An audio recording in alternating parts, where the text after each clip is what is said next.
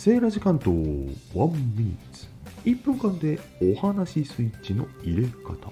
皆さんは収録の気分が乗らないことってありませんか？私にはありますよ。そんな時は収録しても後で聞くに耐えない冴えないトークになる気がしています。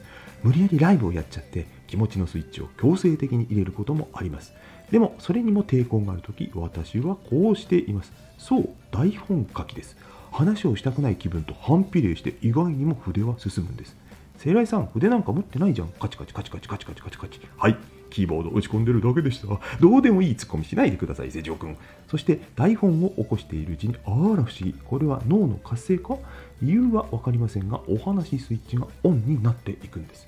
というわけで台本書きをグローランプ代わりに声の収録で蛍光灯がついた。そんな1分でした。台本読むのって楽ですね。皆さんにとってのスイッチは何ですか？